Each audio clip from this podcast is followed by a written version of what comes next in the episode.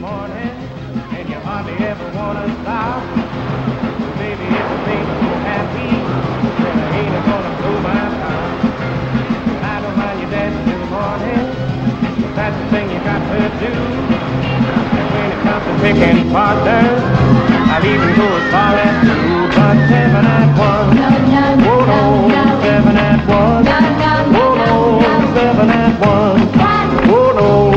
That was the opening music to Goodbye Charlie, released in 1964, uh, and starring Debbie Reynolds and Tony Curtis. and Pat Boone and Joanna Barnes and Ellen Burstyn and well, we can't forget Walter Matthau. No, Walter stole the movie. yeah. You're listening to Classic Movie Reviews, and you can find us on the internet at www.classicmoviereviews.net or in iTunes or Facebook. Just search for Classic Movie Reviews. And I'm Matt Johnson, and I'm recording from the Seattle area today. And I'm Bob Johnson, recording here in Los Angeles, welcoming all of you back to Classic Movie Reviews. And this month is December, and uh, December is when we are watching movies that are directed by Vincent Minnelli. And this is the first one that we've chosen. And this one's actually available on YouTube. And the quality is not the best, but it's definitely watchable. And uh, that's how we watched it. And then we have some other films of his that we'll be watching later this month uh, leading up to Meet Me in St. Louis, which is uh, a Christmas movie that we'll be uh, reviewing, I guess, next week. Probably Uh, next week, yeah. Yeah, And then maybe the week after that, we can do Father of the Bride, which is a hilarious kind. It's kind of like uh, an event movie, a wedding rather than the holidays, but it works. So a little background on this movie, Goodbye Charlie. It was released in November of uh, 1964, and it looks as though it was kind of a modest success at the box office, not a big success. And uh, 20th Century Fox was the uh, distributor. it's a really odd movie, I gotta say. I mean, it start it's it starts off with this guy Charlie, who's a real philanderer and womanizer, and he ends up getting caught uh, being that way with this guy's wife, and the guy is Sir Leopold Sartori, played by Walter Matthau. And Sir Leopold is none too happy about this happening on his cruise ship and ends up shooting Charlie, and Charlie is uh, lost at sea. He gets shot as he's trying to escape off the boat.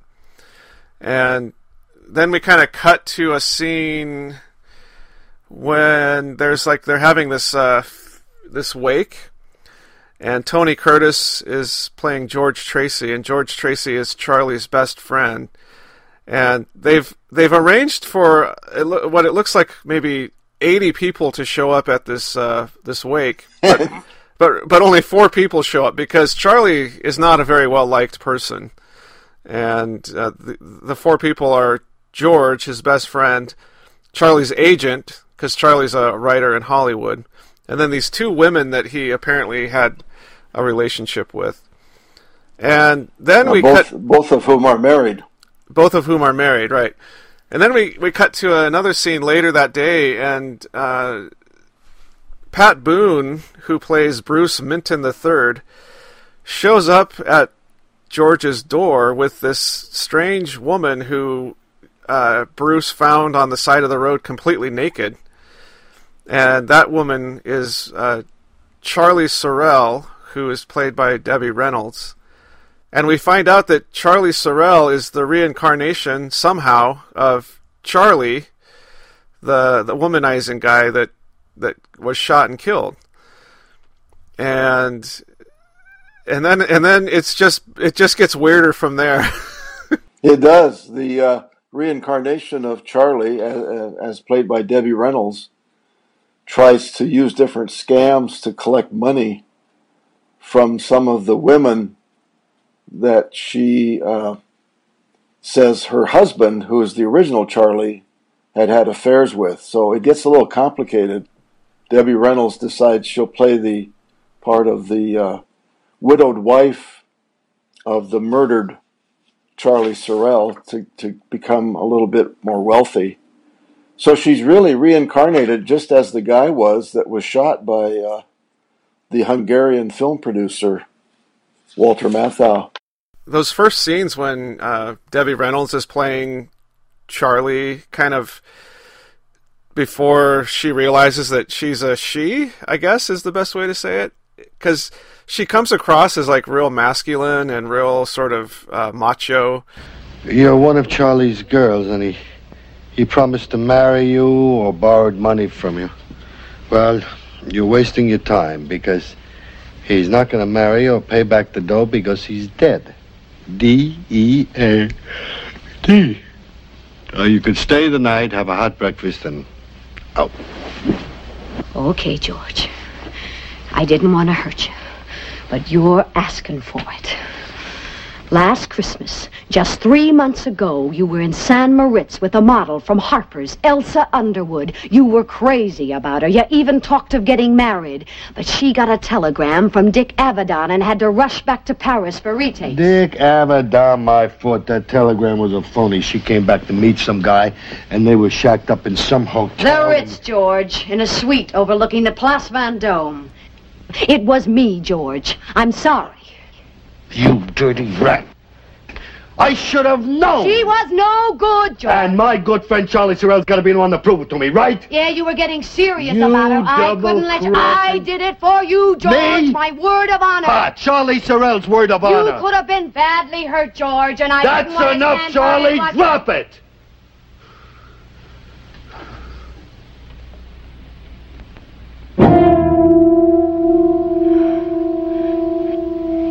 Who I am now. Don't you, George?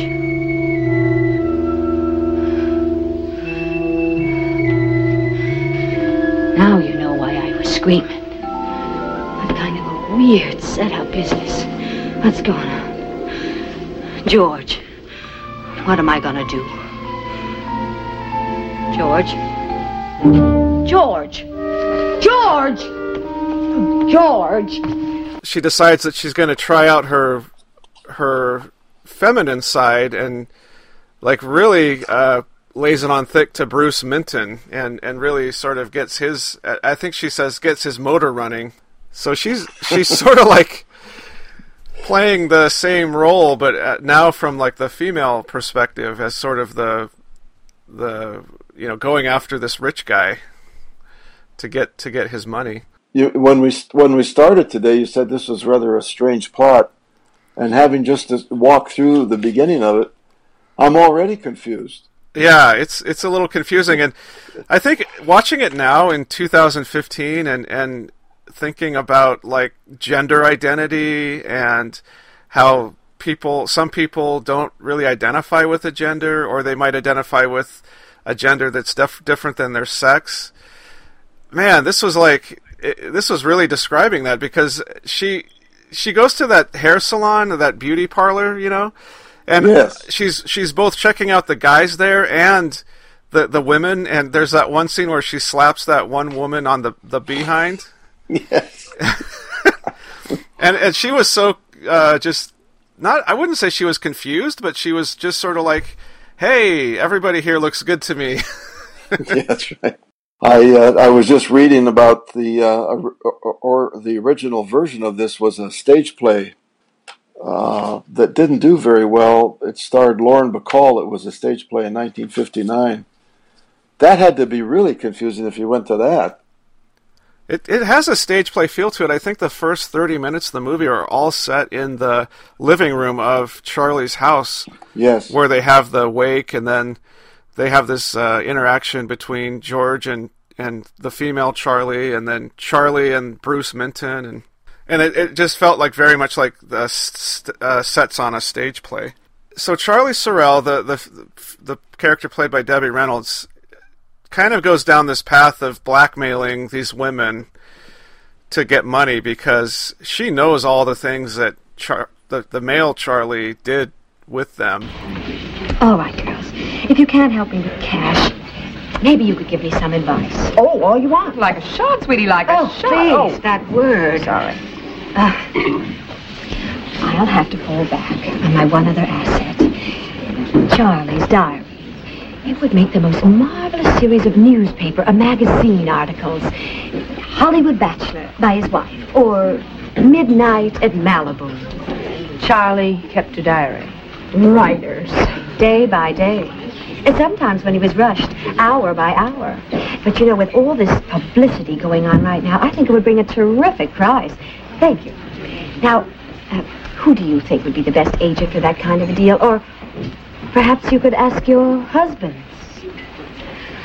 Uh, there's one entry that would make a play or a movie all by itself. It's about uh, a weekend in San Francisco, a wild night in a tattoo parlor of all places. And uh, about the time he and a certain young lady were locked up overnight in Disneyland. Apparently, to Charlie, nothing was sacred. Think of it. Disneyland.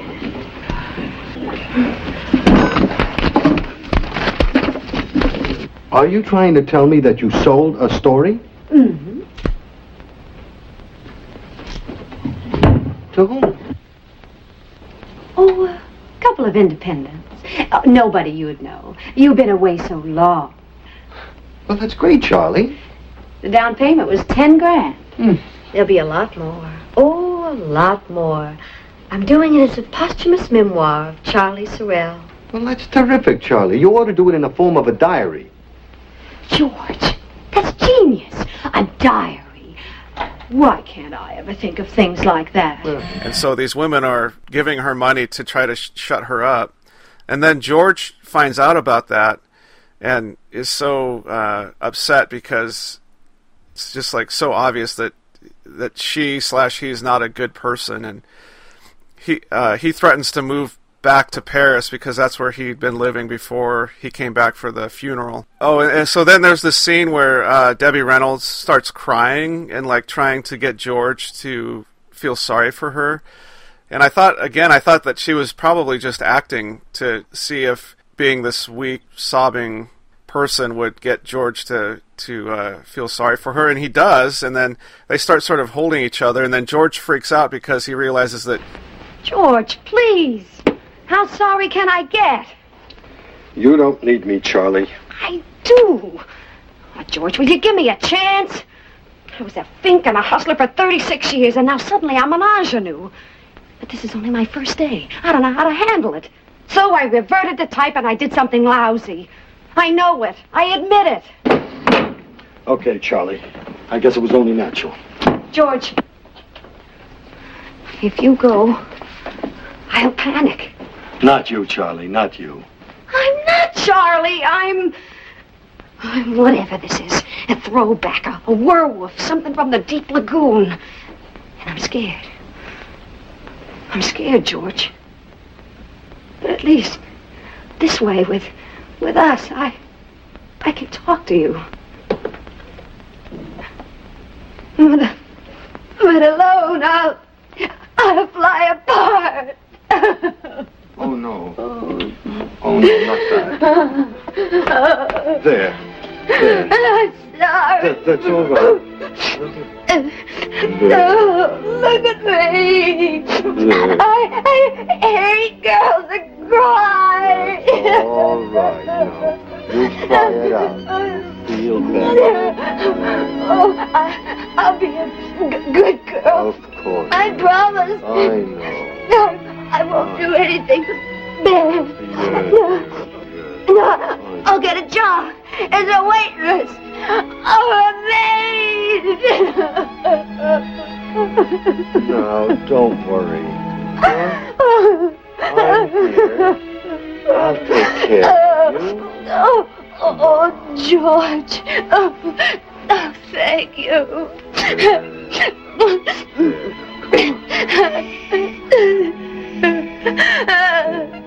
Feel better? Huh?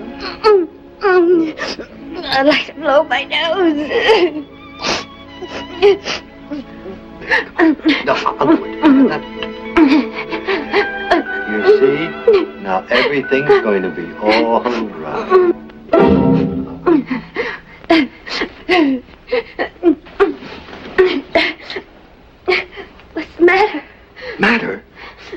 Practically necking.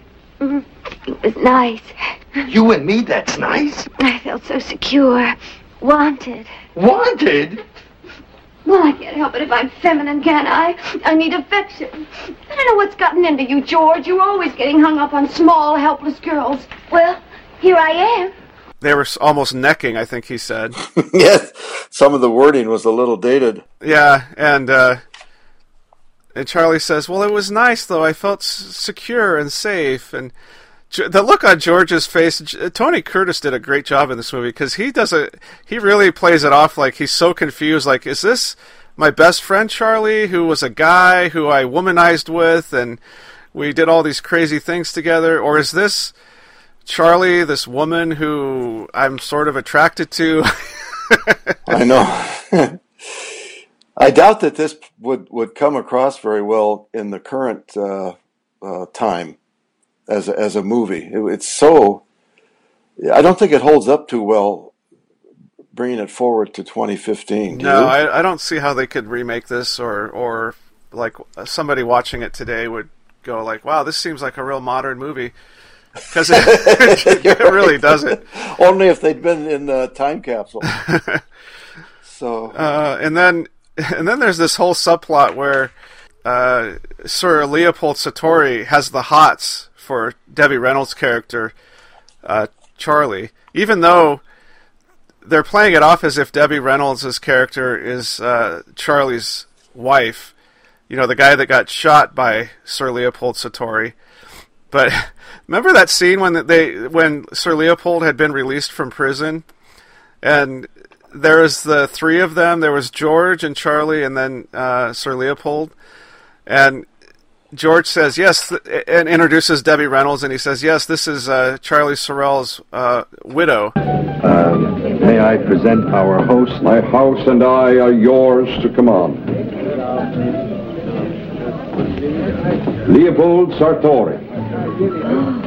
Sir Leopold Sartori. They insisted.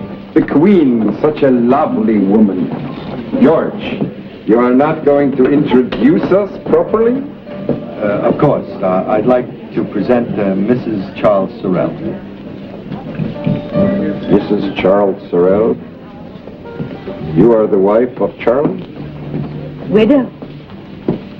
If I were not Hungarian by birth, I would be speechless. What a scene. The best friend, the widow, the killer. George, why don't you go somewhere and write it? My dear, if I could undo the wrong I have done you, if I could bring Charlie back now, tonight, I wouldn't. It is the greatest compliment I have ever paid a woman. George, I cannot allow you to pass up the dramatic opportunity of a lifetime. Go into my private library. There you will find paper, typewriter, everything you need. Lock yourself in. Go, write. My dear, you are exquisite. Like the fragile beauty of an early Mozart quartet. Like the fire and depth of an El Greco. Like the cool perfection of a Cellini. You're still here? Like a mountain carved by Guts Gutzon Borglum. Are you seriously making a play for me? In a word, yes. But don't let me rush you. We will discuss it later after dinner. That was a funny Yes. line. he was he stole every scene that he was in in this movie. What was that? What was that accent he was doing? It reminded me of uh, like Bela Lugosi or something like that. I don't know. I tell you, uh, just a just a, a sidebar on on uh, how good how good Walter Matthau is. He played everything from a detective to a murderer to comedy. I mean, he uh, he was even in westerns. I don't think there was any kind of role he couldn't play. and what was he was in a TV show that was a long running TV show too, wasn't he? Um, Uh, the Odd- oh, that was uh, the uh, Odd Couple or something. Well, he was in that movie, but he wasn't in the TV show for that. oh right, okay, he was in the movie. That's He right. was in the movie, yeah. he He, he was and Jack Lemmon. Yeah, he was great in this movie though. Man, really funny, really really odd, like just just strange. And he would say strange things like he was he'd give this big speech about how it was so great to be out of prison and then somebody says, "Well, how long was he in prison for?" And then somebody says 45 minutes. yeah, right. Poor devil. I swear. And then there was another scene later when George wants to try to smuggle Debbie Reynolds' character Charlie out of the country because uh, there's a detective who's sort of like looking into this whole situation, and I think George feels like Charlie is going to get caught somehow. And uh, it, it was it, another really dated thing was that uh, George wanted to get Debbie Reynolds' character Charlie to Switzerland so that she could go through a sex change operation to become a guy again. I know. He was out trying to raise money for that. It was, uh, It was so weird. That was a weird little subplot too. But there was a scene where uh, Sir Leopold was going to help George, like uh, smuggle Charlie out of the country, and he he he gets on the phone and calls up his captain of his yacht, and then uh, gets on the phone again and, and orders a, a a speedboat to be meeting them at the dock, and then uh, and then George is so grateful for all this help, and and then he leaves uh, Sir Leopold's office, and then the cleaning guy comes in and and uh, Sir Leopold is on the phone again, but it look. It, then we find out that the phone wasn't even hooked up to the wall. He was just making all that up the whole time. He wasn't going to help him at all. That was funny. oh, he was quite an actor. Yeah. So, I mean, there's some really funny scenes, but the the whole movie, I, the whole time I was just going, "What is this movie even about?" Like I'm so confused. And and what am I supposed to be thinking about this uh, this Charlie character? You know, it's bizarre. And then and then we get to the very end of the movie, and and uh, the Debbie Reynolds' character ends up getting shot again, but by this this time it's by Sir Leopold's wife, uh, and then it's like the next scene after that is that there's another woman that walks into the house, and it's also she's also played by Debbie Reynolds, and has a dog named Charlie, and then this new character is Virginia Mason, and Virginia Mason and George Tracy kind of fall in love, and I was like, what is going what is going on? I'm so freaking confused by this time in the movie. I don't even know what to think. And the big dog, which was huge, I don't know what kind of dog, Dalmatian or something like that. I was it was bigger than that. It was And he was going around. The dog was going around the house like it recognized everything. It even tried to get something out of the bookcase, uh, and and dropped it on the floor. And I'm like, wow. So Charlie is now reincarnated as a as a big dog. Yeah, yeah. So now Charlie is this this gigantic dog. Uh, but I, I couldn't figure out why Virginia Mason uh, was also Debbie Reynolds. You know, like exactly looked exactly like the Charlie Sorrell female character. That was confusing. We'll never we'll never quite know the answer to some of these questions.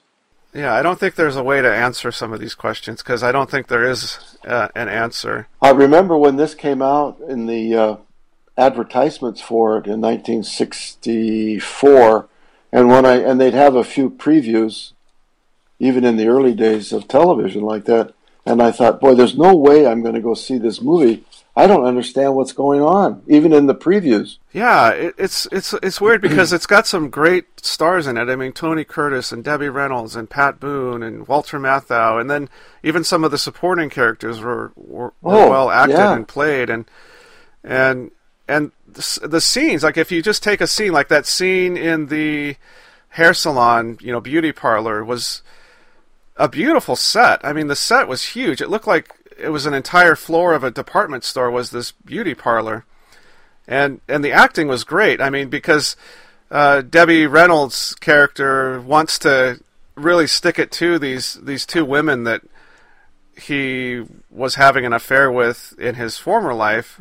Not quite sure why he wanted to really stick it to him. I guess his idea was that he could blackmail them. He she yeah, could he was blackmail them. money because I know he was strapped for funds. He was in debt up to his eyeballs, and he had like two or three mortgages on his house. Yeah. He was a mess. Yeah, so that scene was great. I mean, everything about that scene I liked, but but but then you overlay that with okay, now she's really a he and he's doing this and it, and then it just got really odd, you know, when I started thinking about the the story like that. Well, you know, the, the you mentioned the, the uh, it's a quality production in terms of who was involved. Even the music was done by Andre Previn, uh, and and so they spent a lot of money on it. I was looking; their budget was like three and a half million dollars. Fifty years ago, there's a lot of money, Yeah, and it's like a series of vignettes. exactly. That's a good way to describe it. Like the, the writing was well done as well. I mean, they, there was like to- Tony Curtis had a lot of great, like deadpan one-liners Yes. and and just really great, you know, facial expressions, and the, the directing was was really well done. Um, I I almost wonder. Just made it more of a straight up movie and not so convoluted. If it wouldn't have been more enjoyable, you know. I don't know. It, it's it's a kind of a hodgepodge. Um, oh, just one other aside: the the uh, police inspector Roger Carmel Mhm. was excellent as well. Yeah, he he was. He never let on what he was up to. He was kind of like an early day Columbo. Yeah, and and he was so like uh, obtuse about about what he was doing at the at George's house, and he says, Last night you went to the Sartori party, you and Mrs. Sorrell. That's right. Mm. The widow and the best friend socializing with the murderer? Uh, that's your business. Oh, that's very interesting. Uh-huh. Mr. Tracy, do you mind if I take a look around? Well, n- n- not at all. Why should I mind? You should. I don't. Thank you.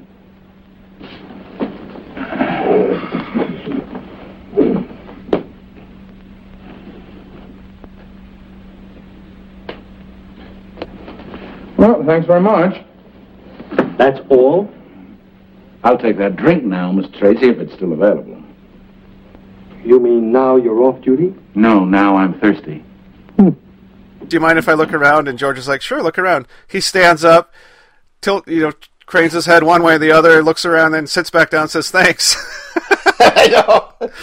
I uh, I have to say I, I give I give the movie one rating. I give Walter Matthau a separate rating as Sir Leopold Sartori. I tell you, I I gave the movie a five out of ten, and I'd give Walter Matthau an eight out of ten for playing the Hungarian film producer. yeah, he was awesome. It's just great. He stole the show for me. Yeah, I have to. I'd give the movie an overall five. I guess it's it's just it's just not that great, but I think that certain parts of it were really good. Like certain parts of it, I'd give it an eight. Like Walter Matthau or Debbie Reynolds when she first is sort of inhabiting her body as a as a female was was really really cool and and well acted. And I, I even thought Pat Boone when you know when they later in the movie when Pat Boone has asked uh, Debbie Reynolds to marry him, and they go down to that wine cellar, and they start talking about you know their Yes. you know when they're growing up, and he he. He, he basically says that I've had a lot of things in my life, I just haven't done very much. What is that? Oh, it's so funny. no, bu- bu- bu- bu- Mm, mm. How old were you then? Hey, that's so I said. I said, Mother, why must you always go too far? It's so simple. All I want is an orangeade stand like like the other kids, so I can make my own pocket money. well, Mother threw herself into that project with the usual bounce. She got her decorator back from Europe to design an orangeade stand with a Venetian motif. I can't stand it. And she got the sauce cooked up from the ranch to chill and squeeze the oranges and put the Venetian orange stand up against the iron gates of the estate. I wasn't allowed off the grounds, you know, so that a customer would drive up, uh, and I would stand behind the gate and, and reach through and pour the juice into the glass. you must have cleaned up. Well, I, I think I grossed about 65 cents. The overhead came to $1,200. Well, it must have been wonderful to grow up that way with everything. sure, it must have been. I always had everything. I never did anything. And I thought that was a really kind of heartfelt scene, and I felt bad for him at that point. Like he's he's had everything that he's ever wanted. It's just that he's never experienced anything on his own, you know. And I just kind of felt bad for him at that point. It was his uh, effort to try to break out of the uh, singer mode that he was in in the late 50s and early 60s, where all his movies required him to be singing. Yeah, he did a good job. I thought he was. I thought he so too. He was enjoyable to watch. So yeah, this was a this was a weird movie and uh, not not something that I would highly recommend. But if you're in the mood to just see something strange and different, I think this fits the bill. I would agree with that. Now, it's also kind of uh, going to be quite different from the uh, next movies that we do that Vincent Minnelli directed, like Meet Me in St. Louis and if we do Father of the Bride. Those are really excellent films, and I and I, I know our listeners will enjoy watching either one of those. Yeah, and I, and I and I don't even think like I think Vincent Minnelli as a director did a good job. I just think that when you put all the pieces together, it's it's just weird. It's just it doesn't like hold together, and there's just way too many like huge plot holes and and things that they don't ever explain or make and that don't make sense, and and not in a good way. Like I'm all about leaving things to your imagination, but not in a way that you're just like, well, that was dumb. You know, that just made absolutely no sense. I was just reading the the original play that came out on Broadway in 1959 was only a modest success. It it had 109 performances, which isn't that long a run. So maybe the audiences that saw it in the uh, on Broadway felt the same way that you and I did. Like, wow, this is really an odd movie Yeah. or a, a play. I mean, so Yeah. Hmm. well. Um, They can't all be eights and nines and tens, right? That's true. We've had well, we, we're trying to get a wider distribution and sample set, as they say, and Yeah. this would uh, add to that. This would fit the bill for that as well. So, anyway, I think next week's movie will be better. It's Meet Me in St. Louis, and that's going to be a fun one. And it, it has a lot of musical uh, numbers that I've heard are really good. They So- really are. Judy Garland is magnificent in that mo- in the movie. Yeah. All right. Well, thanks for listening, everybody. And until next week, this is Matt Johnson coming to you from Seattle. And Bob Johnson in Los Angeles, wishing all of you great movie watching.